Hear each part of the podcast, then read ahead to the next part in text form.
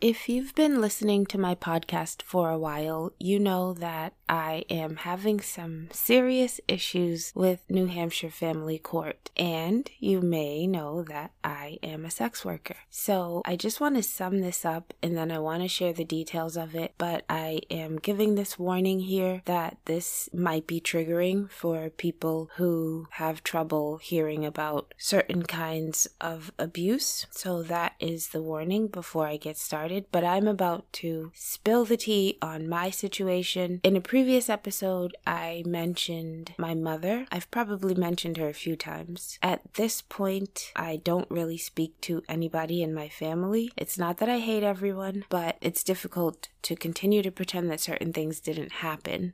I wrote up this whole long explanation of exactly what's going on, and I'm naming names. I'm going to share this now because I think it sheds light on my situation, and I feel strongly that that might help someone. So if you're going through something really terrible and you feel like you're all alone and nobody would understand because the situation is so complicated, it would take too long to even explain to people, I can relate to that. If you are one of those people who's decided to end relationships with family members, I can relate to that. If you're somebody who had to live through various kinds of child abuse and exploitation, I can relate to that. I'm sharing this so that other people feel seen and feel heard and feel like they have the right to share their story and share the negative parts of it. We can all learn and grow from understanding these things better. The reason I wrote this is because there is a new judge on the case, and I was a little worried that the judge wouldn't take the time to understand the entire case. I was trying to briefly, even though it's not that brief, explain the entire background of the case. So I figured I'd share this because it would help people who are listening understand a little more about what's going on. But basically, the issue is that I found myself at a very bad time in my life when I was already dealing with other relationship issues and other separate issues in my life, personal health problems and stuff like that. I was already a single mother of four, and I say single because my ex husband and I were having some issues. Our relationship wasn't completely over at that point, but we were divorced. It's so complicated. I didn't even really get into all of that. I'll talk a little more about relationships in another episode, but I'm going to jump in now and read read this, I hope that it helps people who are going through something understand that they're not alone. And for people who haven't had the misfortune of having to deal with any of this kind of trauma, maybe it will help you understand what it's like for people like us. Thank you for taking the time to consider my case. It is unfortunate that so much has happened prior to today. I will do my best to paint a clear picture of this tragic situation, and I will close with my requests for how to improve things going forward. I'm here today because William Albert DeRico Jr. has been a criminal threat to me for far too long. I have a restraining order against Mr. DeRico because he is a danger to me. Mr. DeRico's wife, Lisa DeRico, and his parents, Karen and Gerald Delaney, help Mr. DeRico abuse me and exploit me. This needs to be stopped. There is also the issue of systemic racism and New Hampshire family court corruption. The problem started with the first New Hampshire judge on this case, Michael Ryan. After he recused recused himself, Alice Love started making recommendations that were signed by former Judge Julie Introcaso. In 2017, Julie Introcaso signed orders in this case that are unlawful. One order claimed that the court had reason to believe that I was an escort. The very next order signed by Julie Introcaso stated that I owed child support based on a reasonable estimate of my income. The only income they could have been referring to was prostitution income. But how could they even estimate that? The numbers were bogus, and the whole thing was a violation of several laws regarding sex trafficking. New Hampshire Family Court is facilitating sex trafficking in violation of federal and state laws. Julie Introcaso was later arrested because of an unlawful act in another family court case, and she is no longer a judge. Julie Introcaso did not act alone. Alice Love made the recommendations with malicious intent. The employees at Merrimack Courthouse were mad at me for filing a lawsuit in federal court in 2017 2017, so they retaliated by writing disparaging things about me for a corrupt former judge to sign. The court record is my proof that Merrimack Family Court was biased against me. William Albert DeRico Jr. conspired with his family and they hired a lawyer, Cynthia Gilman. If Cynthia was better at her job, she might have been more subtle about helping her client pimp me out. Cynthia Gilman helped her client abuse the legal process to get corrupt court officials to order me to share proceeds of prostitution. Harm has been done here. They're trying to call it child support, but I know this is sex trafficking. I have firsthand experience with this kind of abuse and I'm not going to tolerate it as an adult. This case started in Massachusetts in 2010. I have four other children who are not directly involved in this case. My other children were born in 2003, 2005, 2006, and 2007. I met Mr. DeRico in 2009, and we only share one child in common, my youngest son, Schmoopsy, who was born in 2010. In 2012, I was attacked by Jorge Garcia, who is the father of three of my children. There was a history of Jorge being abusive toward me. Sometimes I reported it, so there is a record in Newton, Massachusetts court. I needed help after the attack in 2012, so Schmoopsy started spending more time with his father. In 2013, Mr. DeRico requested custody of our son, and I agreed because we were co parenting amicably and I needed to find a new place to live. Several terrible things happened around this time. My landlord, where I had lived for seven years, refused to renew my lease because my neighbor was robbed at knife point in the middle of the night. I was the intended victim of the home invasion. There is a record of this in Newton, Massachusetts courts. I cooperated with detectives and I testified in front of a grand jury. People went to prison. I was afraid for my safety. I became homeless because I was the intended victim of a home invasion. That is horribly unfair, but that is what happened. I thought the criminals that I testified against might send someone to harm me. I was also afraid that Jorge Garcia would try to attack me again. The stress was unbearable at times, but I stayed in contact with my son Schmoopsy and made sure he was safe and happy when he was with me. When I was fortunate enough to start homesteading in 2015, Schmoopsy was able to experience this cool adventure with me. Schmoopsy was there when we got home one night and there was a moose in my driveway. He loved helping me build campfires and work on the cabin. When Schmoopsy was with me, he was able to hang out with his cousins, making gingerbread houses, going to amusement parks, and spending summer days on the beach. Mr. DeRico's family is much older than my family, so Schmoopsy doesn't have any cousins close to his age on his father's side. In 2015, Mr. DeRico tried to lure my daughter to his house for a sleepover when she was 12 years old. Mr. DeRico is a pedophile. He openly and unabashedly expresses his sexual attraction to girls. Mr. DeRico wanted to find a way to be alone with my preteen daughter so he could do something predatory. Mr. DeRico was extremely angry about me not allowing him to have time alone with my daughter, who was 12 years old at the time, and she is not related to him. He was so angry that he started keeping my son Schmoopsy away from me in violation of Massachusetts family court orders. Enough time had passed that jurisdiction had shifted to New Hampshire, so I had to file there. Mr. DeRico was attempting to use coercion to force me to put my daughter in harm's way, but I never went along with his nonsense. I knew he was a danger to my daughter. Mr. DeRico is a dangerous predator who is made even more dangerous because he has a female assistant, his wife, Lisa, who helps him disarm his victims. The DeRicos are a poor version of Jeffrey Epstein and Ghislaine Maxwell. Just like Ghislaine, Lisa DeRico procures women for herself and for her husband to exploit sexually. When he makes sexual comments about children's bodies, she agrees with him. Lisa DeRico is a pedophile too, just like Ghislaine Maxwell. Lisa DeRico is her husband's submissive sidekick. She goes along with all of his predatory shenanigans. Mr. DeRico got me pregnant on purpose after buying multiple drinks for me and taking me back to his house in New Hampshire. He got me pregnant on purpose because his wife could not have a baby. He and his wife hated me because it seemed so easy for me to do something that was so impossible for them. They became obsessed with me because they desperately wanted my baby. Mr. DeRico has stalked me since 2009. He watched me in the shower without my knowledge and he took nude photos me without my permission. In 2021, my son Schmoopsy told me that he was uncomfortable with his father going into the bathroom while Schmoopsy was showering. Schmoopsy said he wanted privacy while showering. Mr. DeRico has voyeuristic tendencies. It is inappropriate and harmful for Mr. DeRico to peek at my son while he is taking a shower. Mr. DeRico doesn't respect healthy boundaries because he is addicted to drugs, including methamphetamines, and he has poor reasoning skills. Mr. DeRico is unable to help Schmoopsy with anything academic because Mr. DeRico is functionally illiterate. Schmoopsy will benefit from more time with me. Before my life fell apart, I was a full time mom and I homeschooled my children. Education is extremely important to me. I read to my children every single day. I started teaching my babies to recognize letters as soon as they started talking. My four older children were reading chapter books by the time they were three or four years old. I did not have the opportunity to teach Schmoopsy to read when he was little because I did not have enough time with him. I still did my best to read with him whenever I could. Schmoopsy will benefit from more time with me for academic reasons and because I am his mother and I love him. Schmoopsy needs this court to force his father to do the right thing for Schmoopsy. Why is there no guardian ad litem in this case? The reason is that the corrupt New Hampshire family court couldn't force me to pay the exorbitant fees. It should be about the best interest of the child, but it's really about money. New Hampshire family court tries to figure out if the parents have money so they can extort money from them and help their corrupt lawyer friends profit off of the case. Justice isn't even an afterthought for these criminal judicial employees. The case that led to Introcaso's arrest was just one example of the corruption that is rampant in this court system. I never stood a chance of getting justice in Merrimack Court, and I believe my perceived race was a factor in the unfair treatment I was subjected to. Saturday, May 14th, 2022, a man with a white supremacist agenda drove more than three hours to a grocery store in Buffalo, New York to kill black people. The terrorist had planned the attack for years. He wore body armor and he was heavily armed. He killed 10 people and wounded three others. The terrorist targeted that place because it was in a predominantly black neighborhood and he wanted to kill black people. The manager who was working at the grocery store that day is white. The terrorist stopped shooting at the manager and said, I'm sorry, when he realized that the person he was shooting at was white. The terrorist continued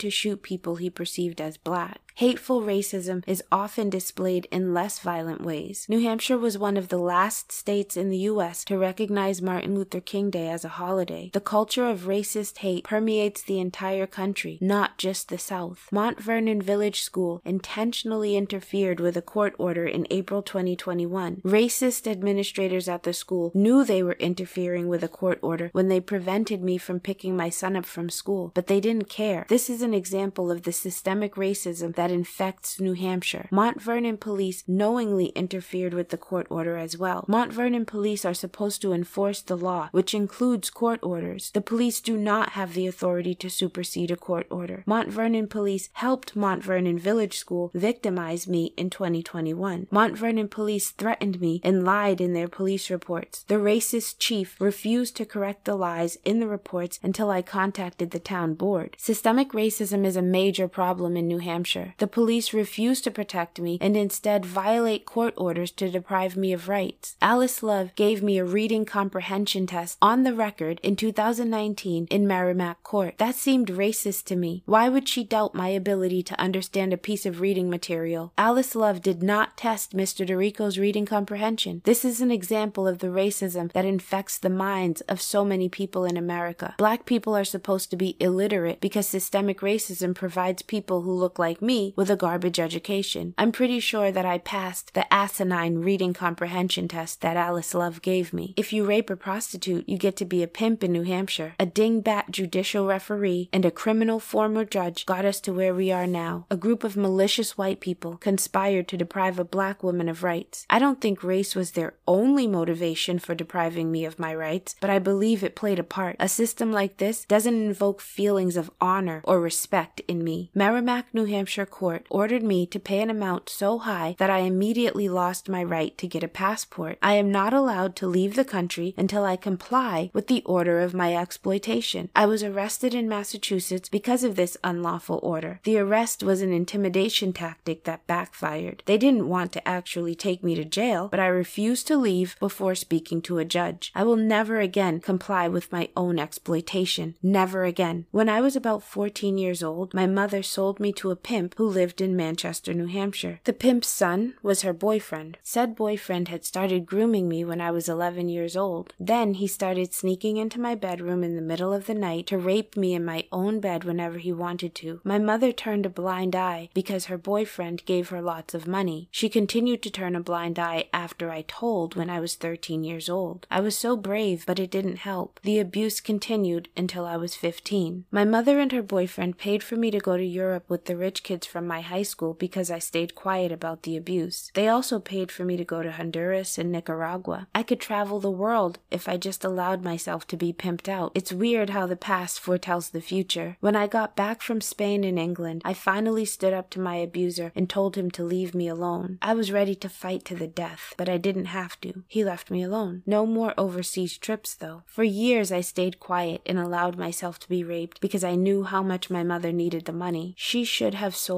her own body. In the past, I gave Mr. DeRico some of the money I earned from prostitution. I'm done. If Mr. DeRico wants to profit off of prostitution, he should take care of his meth mouth by having those rotten teeth removed, then he can offer special services. Ordering me to pay child support arrears based on some bogus estimate of how much money I made from prostitution is blatant sex trafficking. These unlawful rulings from a disgraced criminal former judge must be overturned. Parental alienation that has resulted from Mr. DeRico's harmful actions must be addressed. Mr. DeRico repeatedly violated the parenting schedule with impunity because Alice Love and Merrimack Court were biased against me. They let Mr. DeRico behave like a monster in the courthouse without repercussions. I had to get a restraining order in Massachusetts to protect myself from Mr. DeRico. Then, Suzanne Gorman, here at Milford Court, attempted to mischaracterize the facts in this case to make me seem like I am a dangerous person. The way Suzanne Gorman treated me on the record was traumatizing to me. She was unprofessional and it was inappropriate. The restraining order restricts Mr. DeRico's behavior because Mr. DeRico is a danger to me. An unbiased judge reviewed the facts and our history and awarded the restraining order. The day of the hearing for the restraining order at court in Gardner, Massachusetts, Mr. DeRico had an aggressive outburst in the courtroom in the presence of the judge. Mr. DeRico is not a reasonable or rational person. The drugs he abuses make him paranoid, obsessed, and unpredictable. I need to be protected from him and his family. What they have done to me is criminal, and most of it has been documented in this court's records. I will continue to pursue justice in civil court, and I believe criminal charges are appropriate as well. The last part is just what I am asking the court to do, which is to basically vacate the child support arrears from 2017 because they're based on prostitution income and sanction Mr. DeRico for repeatedly violating court orders. He needs to be forced to respect court orders. And then I have a suggestion for summer vacation parenting time. I know that was a lot. That was a lot of information and it was probably not easy to listen to, but if you made it to the end, I want to thank you from the bottom of my heart. I really, really appreciate you taking the time to even listen to my story. If you have any suggestions on how I could handle this better, I am open to that. Please send me a message. I would really appreciate it. If you know of any good lawyers who aren't just trying to milk a client for money, please let me know. I'm looking for a lawyer who is licensed in New Hampshire and Massachusetts and familiar with suing people in federal court because I am going to sue these people again. And by again, I mean for the third time. I will continue to do it if they continue to add on to their criminal behavior. I will continue to file lawsuits and file complaints and contact mayors and town boards and police chiefs and whoever else I need to because I'm not just going to sit here and be some easy target for abuse. I will make their lives impossible in any way that I can. So thank you very much for listening. I hope that somebody has found this empowering and maybe we can work together to make this shitty world a better place. Thanks for listening.